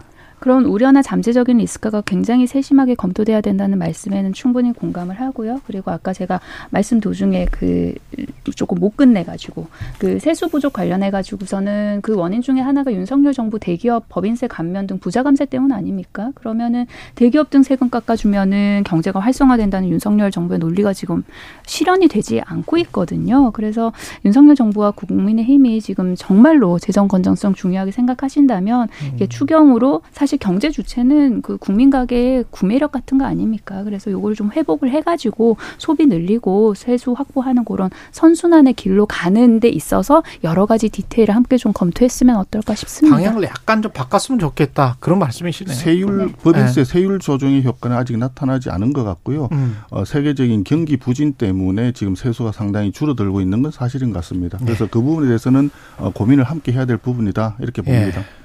뒤에 이렇게 경제 정책 이야기도 하니까 좋네요. 예. 정책 이야기를 많이 하자고 사실은 예. 모두의 송호석 의원님이 그런 말씀 그런 말씀 우리끼리 했어요. 예. 그래서 정책 이야기를 뒤에 좀 넣어봤습니다. 국민의힘 송원석 의원, 민주당 강선우 의원이었습니다. 고맙습니다. 고맙습니다. 감사합니다. 예, 6월 15일 목요일 KBS 일라디오 최경영의 최강시사 오늘 여기까지고요. 저는 내일 아침 7시 20분에 다시 돌아오겠습니다. 고맙습니다.